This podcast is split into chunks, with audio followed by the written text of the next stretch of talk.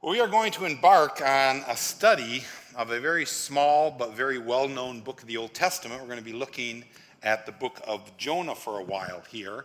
Um, I was kind of looking over my notes over the years of, of ministry, and, and, about seven years ago, I did a short study on this book uh, during our Wednesday um, prayer Bible study that we were having at that time. Um, I found that I have preached a message out of the book of Jonah over my 38 years, but I have never preached through this whole book, and I, I kind of find that as, as, a surprise. So I've really been quite excited um, over the last month, uh, you know, as I've been kind of looking at the book and getting resources together, those sort of things, that what God is revealing to me um, as I began to open this book up. Um, today, and then tonight at the 242 group, and once again, I know Pastor Mike mentioned it, um, but we have three groups that are meeting. Uh, we could probably um, still have room for probably at least four in each of those groups. Um, you know, so if you would like to participate, it's at five o'clock tonight. Um, it's, it's for Bible study, it's for fellowship to get know, to know your brother in Christ. We just talked in, in the ABF, the adult ABF, about iron sharpening iron and, and the value of, of, of, when we're together and just how discipleship happens. And we'd love you to be part of that. Um, if you're available this evening, uh, just let me know right after the service, and I'll get you plugged in uh, to one of those groups. Um, but but starting tonight, uh, today and tonight, um, we're just going to take a bird's eye view of this whole book. And then, probably for the rest of the summer, uh, we're going to dig deeper into the revelation that God has given us in the book of, Revel- uh, in the book of Jonah. Um, I, I think we'd all admit that even non believers are familiar with the story of Jonah. But for most people, it's kind of put in the category of a children's fairy tale, you know, kind of like Jack and the Beanstalk. And even as Christians, as we you know, think about Jonah in the book of Jonah, we get so caught up in the story that we forget the lessons of why God has, has canonized that scripture and this truth for us. We forget those lessons that God is trying to teach us. And so, so we're going to be, like I said, we're going to be, we're going to, over the next months here, we're going to be digging deep into this book. But, but first and foremost, I want to tell you that this is a true story. Jonah is real. He's a real man. The story that happened to him that's encompassed in these uh, four chapters, it's real as well. In Matthew chapter 12, verse 40, Jesus Christ quotes Jonah. He refers to Jonah. And he says, For just as Jonah was three days and three nights in the belly of a sea monster, so will the Son of Man be three days and three nights in the heart of the earth. So it is a true story. He is a real man. This is a real life event that was recorded for us. Now, the story opens in verses 1, 1 through 3, and we're just going to skip you know, like, like a stone over the surface here uh, throughout the book, just some verses from each chapter. But in chapter 1, verses 1 through 3, it says this It says, The word of the Lord came to Jonah, the son of Amittai, saying, Arise, go to Nineveh and cry, the, the great city, and cry against it. For their wickedness has come up before me. But Jonah rose up to flee to Tarsus from the presence of the Lord.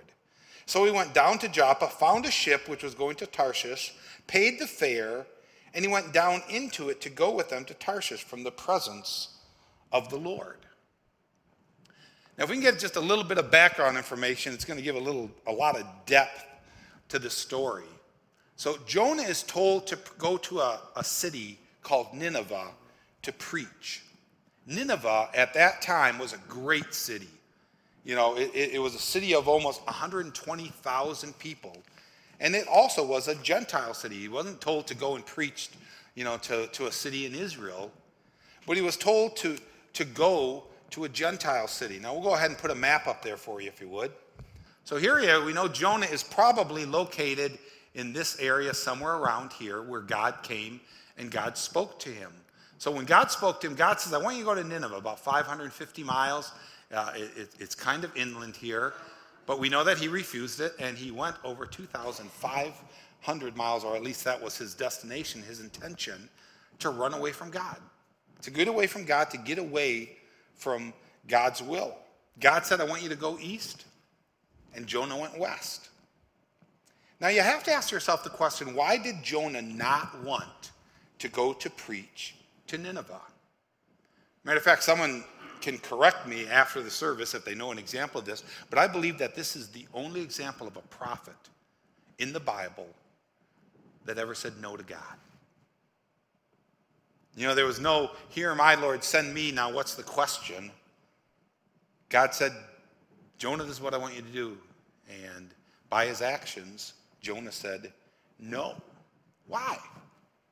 Why, why not go and preach? You know, that's what he was. He was a heralder, he was a prophet. He proclaimed the word. Well, many scholars believe that Jonah simply did not want the Gentiles to receive God's grace. You know, Nineveh, Nineveh was a Gentile nation. Um, I, I think that's probably some truth to that. But it goes even deeper than that. And, and if we get a quick history lesson, we can understand kind of the animosity that, that Jonah would have had towards Nineveh. If you remember way back in the Old Testament, in the book of Kings, there was a, a period in time where God was ruling his people Israel through kings. First, you had Saul, then you had David, and David had a son named Solomon. And at that time, the 12 tribes under David, under Solomon, the, the tribes were all united. But when Solomon died, the kingdom split. His son Rehoboam and, and uh, someone who usurped authority, his name was Jeroboam, split the kingdom. So you have 10 northern kingdoms, and they would be referred to as Israel. And then you have the two southern kingdoms, which re- referred to often as Judah. Um, the 10 northern kingdoms had 20 kings that ruled, and not a single one of them was godly. Every single one, single one of them, constantly doing the sin of Jeroboam, it refers to it. The, that kingdom, the 10 kingdoms, lasted for about 210 years. Again, every king is evil. They set up false religions. There was idolatry, was, was rampant. God's message warned Israel about, about the judgment that was going to be coming on them. They knew, because of their disobedience, that they were going to be judged. Now, if you put that all together, Jonah lives about 160 years into the, the, the 10 northern kingdoms. He's a prophet to the north. You know, he, he can read the signs. God has been saying he's going to judge them for their idolatry, for their unbelief, for their disobedience. I mean, Jeroboam the second is the king during the time of Jonah, and evil is mounting during his reign. In 50 short years, God is going to bring judgment upon Israel. Does anyone remember what nation that God will allow to destroy Israel? What nation destroys the 10 kingdoms? What nation? The Assyrians. And anybody know what the capital of Assyria is? Nineveh. The capital of Assyria is Nineveh. And, and again, even if God, excuse me, even if Jonah didn't know all of this truth that the Assyrians in 50 years would come down and Nineveh would, even if he didn't know all of this, the interesting, the neat thing about the story is that God knew. God knew all of this. God offering his grace, his forgiveness to Nineveh, it was no random choice. He could have chosen any Gentile city to send this message to, but he didn't. You see, the book of Jonah, the point of the book is not about man gets swallowed by a, by a big fish. This story, this true to life story, is a story of God's grace. It's about God's forgiveness. It's about the length of God's mercy and how far it would go. That the very nation that within 50 years is going to massacre his chosen people the very nation that they tried to strike fear in the nations around them. So when they defeated you, they would skin their enemies alive. They would take their enemies and they'd use them to build human bridges to fill in ravines so their troops could walk across them. That very nation, God says, Jonah, I want you to go and I want you to preach to them. And folks, that God who is the same yesterday, today, forever, that God who was God some you know, 2,800 years ago when this happened, he is the same today. And through these events, we ask, why did he, you know, record this book for us? Because he wants to, you to know the length of his grace, of his forgiveness, of his mercy. And he used this story some eight, you know, 800 years, you know, before Christ would even come to show his grace and mercy. And then when Jesus was here, Jesus would refer to this story. He would refer to Jonah as an example of his grace and mercy and the power over death and the cross and the resurrection and, and becoming a child of his. It's also beautifully put together. And so Jonah, he jumps on a ship and he tries to get away from the will of God. And we know the story, we're not going to read it all. You know, he gets on the ship and he goes down below and he goes to sleep. And God sends this huge storm. The ship is being rocked, and, you know, it's a violent storm. Um, God reveals to the sailors that the storm is Jonah's fault. And ultimately, we know that Jonah is thrown overboard. And it says, as soon as Jonah is thrown overboard, the sea calms down. And then verse 17 says, And the Lord appointed a great fish to swallow Jonah. And Jonah was in the stomach of the fish three days and three nights. Let's pause for a second there and answer the question Is it really possible for a man to live for three days and three nights in the stomach of a fish? I have seen all sorts of explanations about this. I've seen Christians come up with there are certain fish they've discovered that have air pockets in their stomach, and you know that's why you could have air and breathe and all those things, and yeah, that, that's all just silliness. The very simple answer is it possible? The answer is no. It's not possible. That's why it's a miracle. that's what God was doing here. It's a miracle. You know, God who creates, God who sustains, the God who calmed the storm, the God who can suspend time.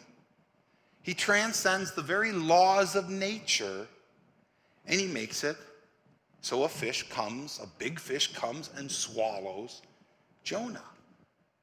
And I don't even care how it happens, whether he especially formatted the the fish, formatted the fish that he could survive in there, or whether he just miraculously made it that Jonah didn't have to be able to breathe. And all, it doesn't matter. Folks, this is a miracle. God sustained Jonah in the belly of a fish. But again, you know, we all want to be part of a miracle. not sure we'd want to be part of this miracle um, because it certainly wasn't pleasant what Jonah was experiencing. Matter of fact, skimming chapter 2, just a few verses here, in chapter 2, the first part, you know, Jonah says, I called out of my distress. So he's in the midst of this miracle and he's in distress. Verse 3 For you had cast me into the deep, into the heart of the seas, and the current engulfed me, and all your breakers and billows passed over me. Verse 5 Water encompassed me to the point of death. The great deep engulfed me, weeds were wrapped around my head. Verse 6 I descended to the roots of the mountains. The earth and its bars were around me forever. This is horrible. I mean, the way that, that Jonah is describing his experience at this point. But as horrible as this was, Jonah's worst moment was expressed in verse 4.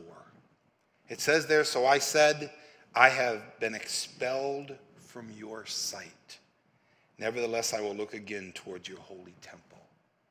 The worst moment for Jonah was when he when it came to the realization that he had been expelled from the, the presence of God. And at that moment, Jonah said, My God, what have I done? How did I think that I could outrun your will in doing what you have asked me to do? And so, soaked to the bones, seaweed covering him, we're told that the fish vomits Jonah up on the beach, and there he lays on the beach. Chapter 3, verse 1 through 3. Now, the word of the Lord, there he is, he's laying there, he's on the, he's on the beach. And the word of the Lord came to Jonah a second time, saying, Arise, go to Nineveh, the great city, and proclaim to it the proclamation which I am going to tell you. So Jonah arose and went to Nineveh according to the word of the Lord. Now, Nineveh was an exceedingly great city a three days walk. So I find it interesting that absolutely nothing changed from God's will. From chapter 1, verse 1 to chapter 3, verse 2, nothing changed. God's will was still God's will. The only thing that had happened was a lot of pain and suffering that Jonah could have avoided by following God's will. So Jonah goes to Nineveh and he delivers the message in verse 4. It says, Then Jonah began to go through the city one day's walk, and he cried out and said, Yet 40 days, and Nineveh will be overthrown. If you know the story, you know that the people of Nineveh, they believed God's word and they repented. Verse 5. Then the people of Nineveh believed in God and they called a fast and they put on sackcloth from the greatest to the least of them. And when they did this, when God looked down and saw this, God, in his great love and compassion, when they repented, he forgave them. Verse 10. When God saw their deeds and that they turned from their wicked way, then God relented concerning the calamity which he had declared that he would bring upon them. And he did not do it. So we all know that part of the story. And usually, even the unsaved people, that's about as far as they get in the story. But one of the greatest lessons we're going to learn is when we get to chapter 4 of Jonah. And one of the most bizarre reactions in all of Scripture to seeing God's move and to see the power of God's grace and mercy and forgiveness. When just, just way out of left field, a reaction happens. It says in chapter 4, verse 1 and 2, says, But it greatly displeased Jonah, and he became angry.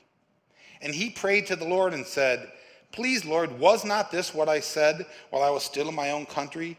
Therefore, in order to forestall this, and I, you know, this morning I was looking over my notes and those words jumped out at me. In order to forestall this, you know, to delay it, he probably knew God's will was going to be fulfilled one way or the other, but I'm going to put it off as long as I can.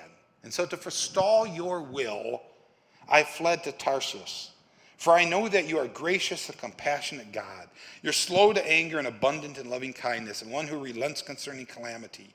And I can't even imagine how Jonah said those words to him. Not like we say them, but you are gracious and compassionate, God. You are slow to anger. You know, we rejoice in the, your loving kindness. You relent. You don't want to bring calamity. I just imagine Jonah stepping back and say, I knew it. You were just gracious. You're compassionate. You're slow to anger.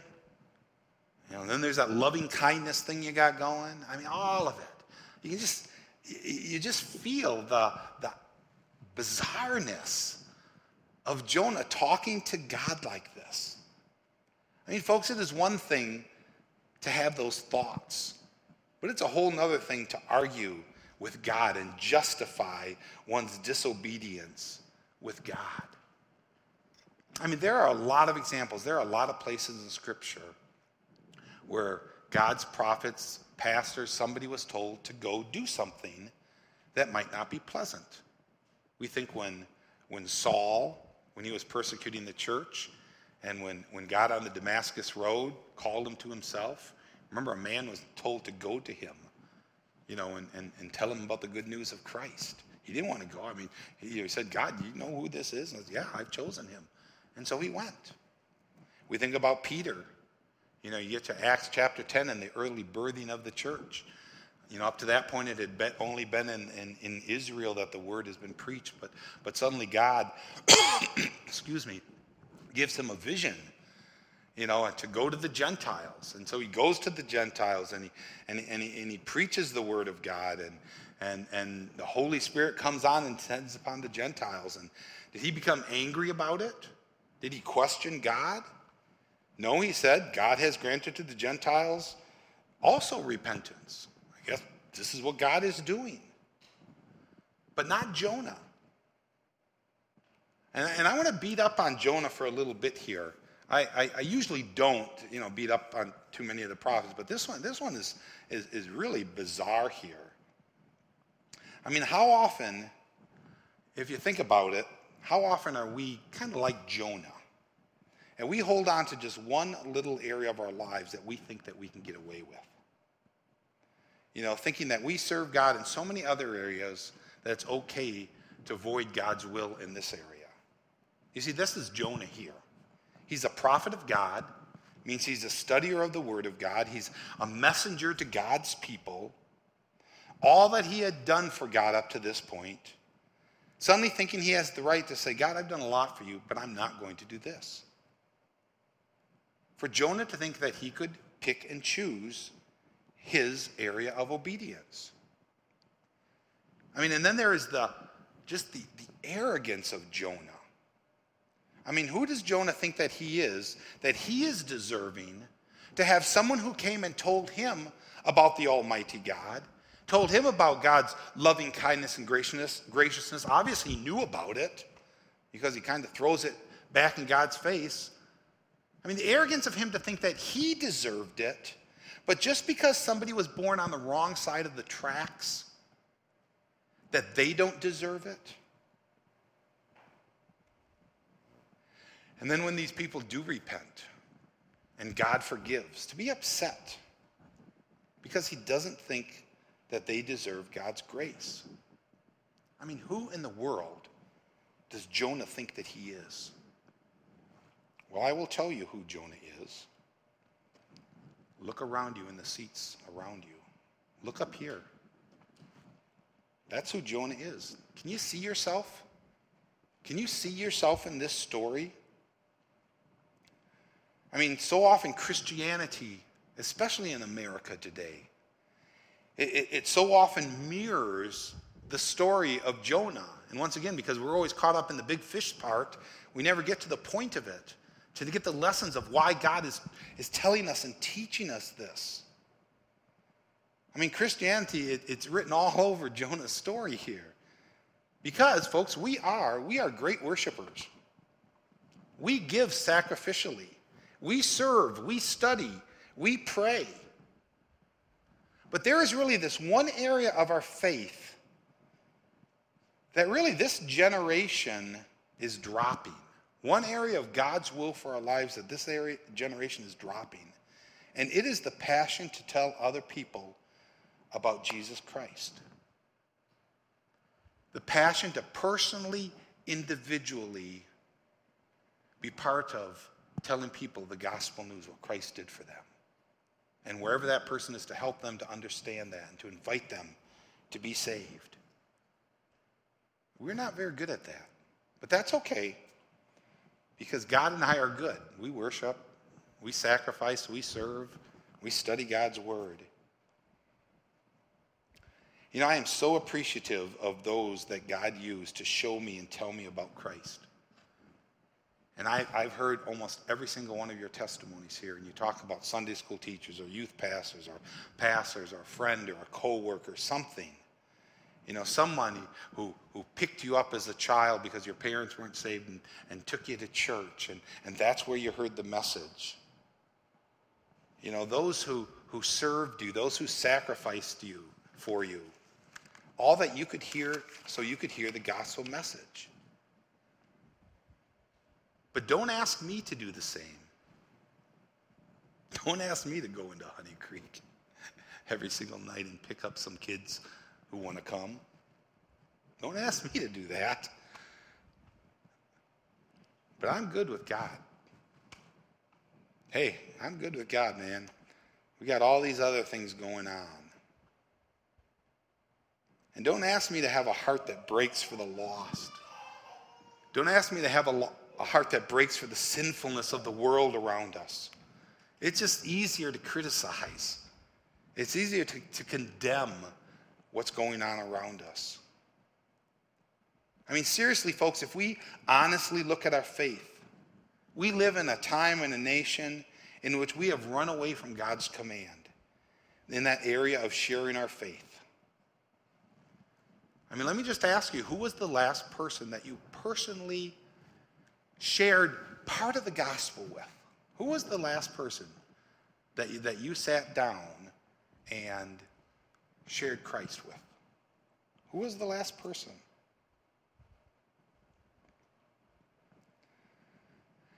You know, sometimes it's easier to criticize than to do something about it.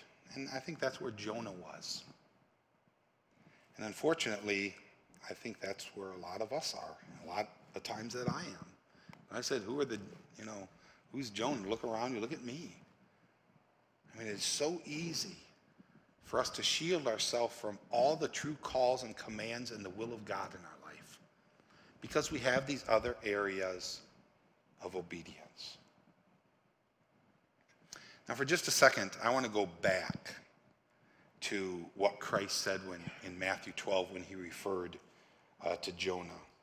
If you remember way back in Matthew chapter 12, verse 40, he says, So, for just as Jonah was three days and three nights in the belly of the sea monster, so will the Son of Man be three days and three nights in the heart of the earth. And then he goes on.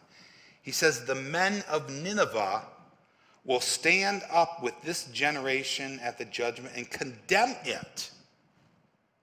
Will condemn it because they repented at the preaching of Jonah, and behold, someone greater than Jonah is here. These men, what, what, does it mean that the men of Nineveh will stand up to testify? It, you're going to send them back, resurrect them, bring them back to testify? No. He's talking about the, the example of their life of how far down they were, how far away from God, how bad they were. But God still loved them. And God forgave them and brought them into His presence. That's the, the, the testimony that they're going to be sharing. You know, Jonah is a foreshadowing. The book of Jonah is a, is a contrast with Jesus Christ. You have Jonah here, who is, is a stubborn, defiant instrument of God who reluctantly obeys God, and he goes and he preaches to Nineveh. But then you have Jesus Christ, who is loving and compassionate. He's Almighty God, who doesn't run away from God's will for his life but he embraces it. He tells the lost about salvation, and ultimately, he gives his life as a sacrifice for sin. You have Nineveh, which is a wicked and a cruel people whose sins have overflowed and called down the wrath of God. I mean, humanly speaking, there is not a more undeserving people of God's grace than the Assyrians and the people of Nineveh of their time. And their lives are a testimony to us of God's grace, that He is not willing that any should perish, but that all should come to repentance. Their story is a testimony to us that whosoever shall call upon the name of the Lord shall be saved. But there, that there is nothing in your life that you have done, that you are doing right now, that at this moment, if you don't turn to God, and you ask Him to forgive you. If you call out to Him from your heart as they did, they poured themselves out, it says, in sackcloth and ashes to God, and God forgives. And in forgiving the people of Nineveh, they testify that no one, no one is outside the reach of God's grace. No matter what you have done, God wants to forgive you. He wants you to be a child of His. And, and again, we need to remind ourselves here make no mistake. When God sent Jonah to Nineveh, look at the message he gave him. Basically, he says, In 40 days, you're going to be destroyed. And we don't, we don't get much reading between the lines here. He just says, I'm going to destroy you because of your wickedness. And everything that they knew, you know, Jonah being the prophet and Israel and the Almighty God, all, they put this thing all together. And, and they repented and they said, let's change our ways and see what God will do. But make no mistake, God was going to judge Nineveh's sin. If Nineveh did not repent, you know, they were going to have a Sodom and Gomorrah type experience there. You know, that city was going to be destroyed. God wasn't making some idle threat that in the end he would say, "I'm just kidding. I wasn't going to destroy you, but great to have you in the kingdom now. This was serious.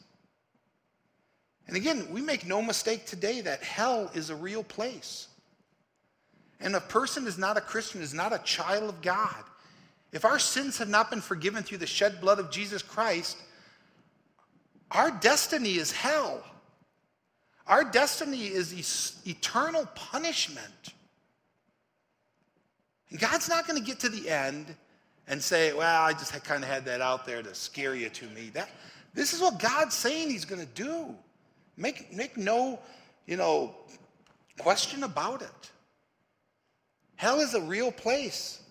And those who are without Jesus Christ, those friends, those family members, those neighbors, those co workers, they are going to be in hell if they are not children of His. And Nineveh believed God's message. They repented. They showed words and action. It says down in verse 10 when God saw their deeds and that they had turned from their wicked ways, then God relented concerning the calamity which he had declared that he would bring upon them. And he did not do it.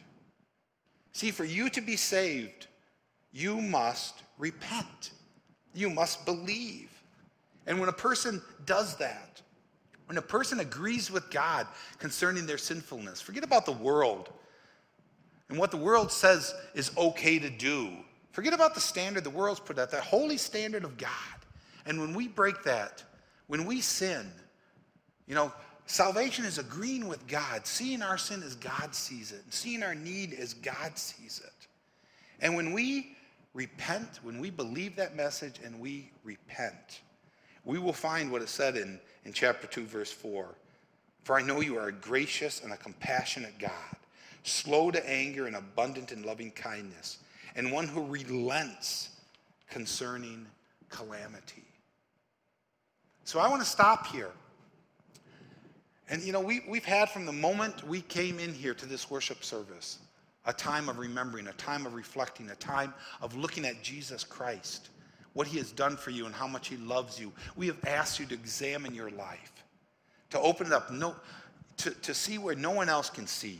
You know, I can put all sorts of facades out here, but God knows what's going on truly in your heart. And if you look in your heart today and you're not sure that you are a child of God, today can be your day that you are saved. Make no mistake, hell is a real place. God wants you to know that, but He also wants you to know that He wants you to be with Him in heaven, that He wants to forgive you. And right now, by simply opening up your heart to Him, believing, repenting of your sin, you can be saved. In a moment, we're going to pray, and if you would like to pray with me, if this you would like to give your heart to Jesus Christ, today can be that day that you do that. You know, this is the message that Jesus Christ has given us as Christians. This is the message in, in 2 Corinthians 5.20. It says, Therefore we are ambassadors for Christ, as though God were making an appeal through us. We beg you on behalf of Christ to be reconciled to God. You see, that's all part of being a Christian.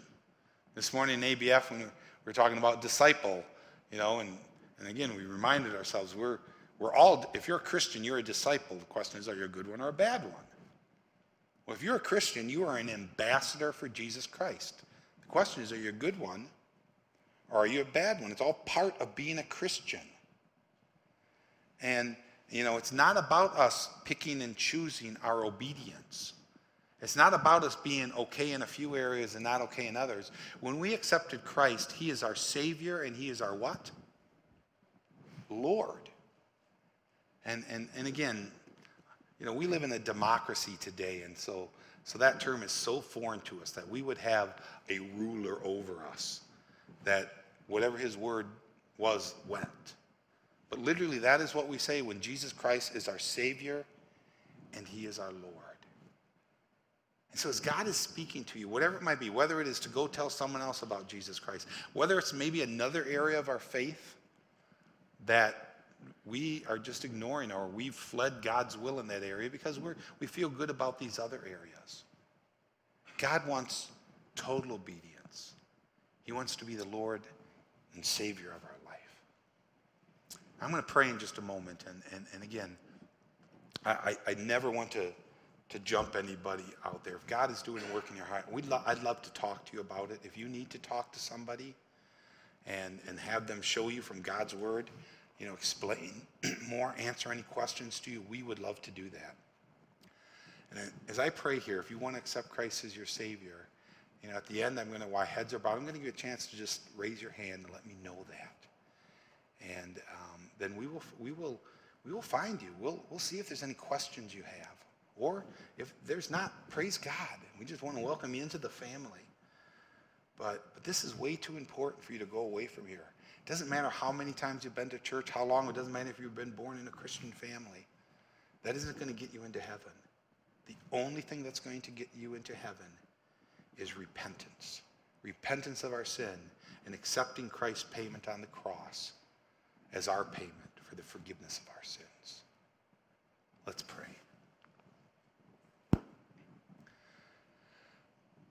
Father God, I just come to you with such a thankful heart that somebody loved me and cared enough about me to sacrifice, sacrifice their time, their resources, even put themselves out on a limb, Lord, you know, of being scorned and laughed at, whatever.